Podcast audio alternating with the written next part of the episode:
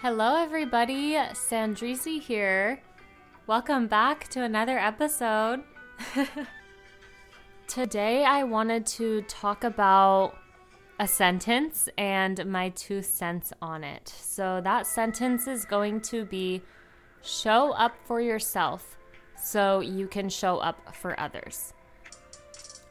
Show up for yourself so you can show up for others take care of yourself, dude. It is that's like pretty much what it boils down to is when you stop showing up for yourself and you stop doing the things that make your light shine and you stop taking care of your body and you stop showing up for yourself because you're putting all of your all of your eggs in other people's baskets, you are going to show up empty-handed. Like for majority of my life, I have been leaving myself empty for everybody else. I've been filling everybody else up and even though, you know, I have the right people in my life and they try to build me up, if I am not taking care of myself first and foremost, I am going to be the one left drained.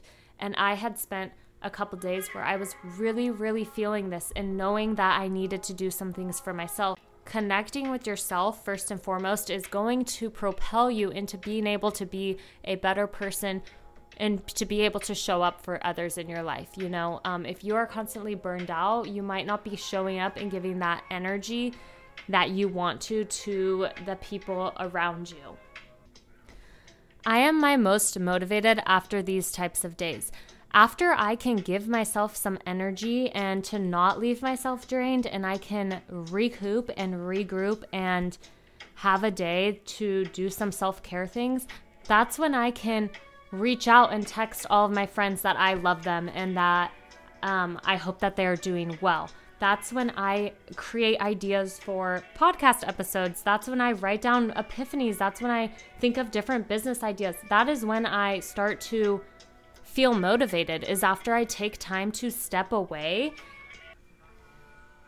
We often show up from such a place of love when it comes to those around us, where we want them to be happy and we want and we want the best for them. But when it comes to ourselves, we don't show up with that same sort of love and that same sort of like what needs to be done to make like I hope that she's happy, you know. I hope that I am happy type of energy. Like we show up for everybody else in the world that way, but it's like easier to do that for others than it is at least if you're a giver than it is to do for yourself.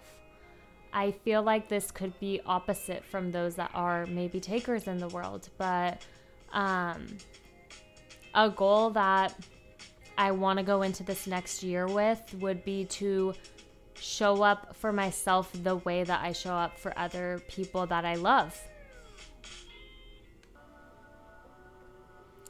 I hope that with some of my podcasts, when I do have these really great realizing moments and stuff, I want to be able to look back and learn on from me. Like I want to be able to look back on these on those days that might seem a little bit rough and to listen to this advice that I am spitting out. Like some of the stuff I'd be saying like it it impacts me. That's why I say it.